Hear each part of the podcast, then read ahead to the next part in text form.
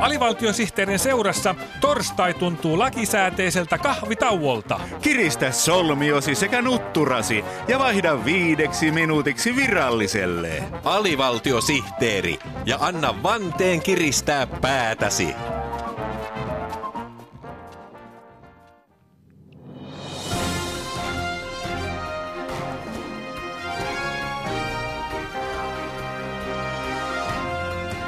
Mä suuren ilon ilmoitan, on AVSTTn uutisten aika.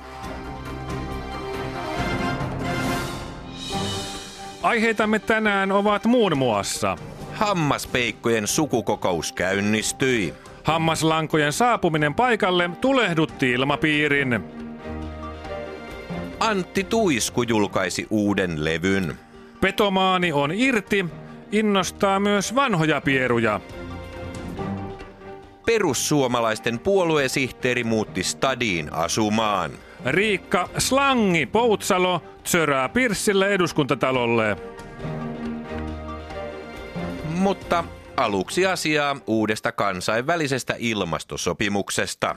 Viime viikonloppuna Pariisissa saatiin allekirjoitettua ensimmäinen kansainvälinen oikeudellisesti sitova ilmastosopimus, jossa on mukana 195 maata. Pääsääntöisesti sopimusta on kiitelty ympäri maailmaa, mutta myös kriittisiä puheenvuoroja on kuultu. Ei ole hyvä. En tykkää yhtään. Näillä argumenteilla sopimusta kritisoi nimimerkki Jo riittää Seinäjoelta.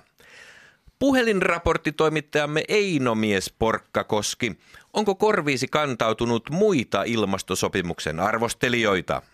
Täällä Einomies Porkkakoski, kyllä on. Hienoa, että saimme sinun yhteyden. Missä olet tällä hetkellä? Olen puhelimessa. Nimittäin alkuinnostuksen jälkeen sora-ääniä on alkanut kuulua yhä enemmän. Joitakin tahoja korpeaa se, että ilmasto ei saa lämmetä kuin 1,5 astetta. Mutta eikö se ole hyvä, että raja on asetettu riittävän tiukaksi? Periaatteessa kyllä, mutta esimerkiksi leikkivät lapset järjestö vaatii, että tuollaisia tiukkoja asterajoituksia ei saisi olla lainkaan. Mutta lapsien tulevaisuuden takia tällaisesta rajoituksesta sovittiin. Järjestön mukaan kuumenee kylmenee leikki tulee mahdottomaksi. Kun leikissä piilotetun kohteen etsiä lähestyy kohdetta, hänelle sanotaan lämpenee, lämpenee, lämpenee, polttaa. Jos lämpötila saa nousta vain 1,5 astetta, niin eihän lämpötila voi missään vaiheessa nousta polttavaksi, eikä etsiä löydä piilotettua esinettä. Tuohan vaarantaa lasten tulevaisuuden. Myös esiintyvät taiteilijat ja hevoset ovat huolissaan. Öö, sanoitko hevoset? Kyllä. Lämminveriset hevoset pelkäävät, että niiden asema heikkenee.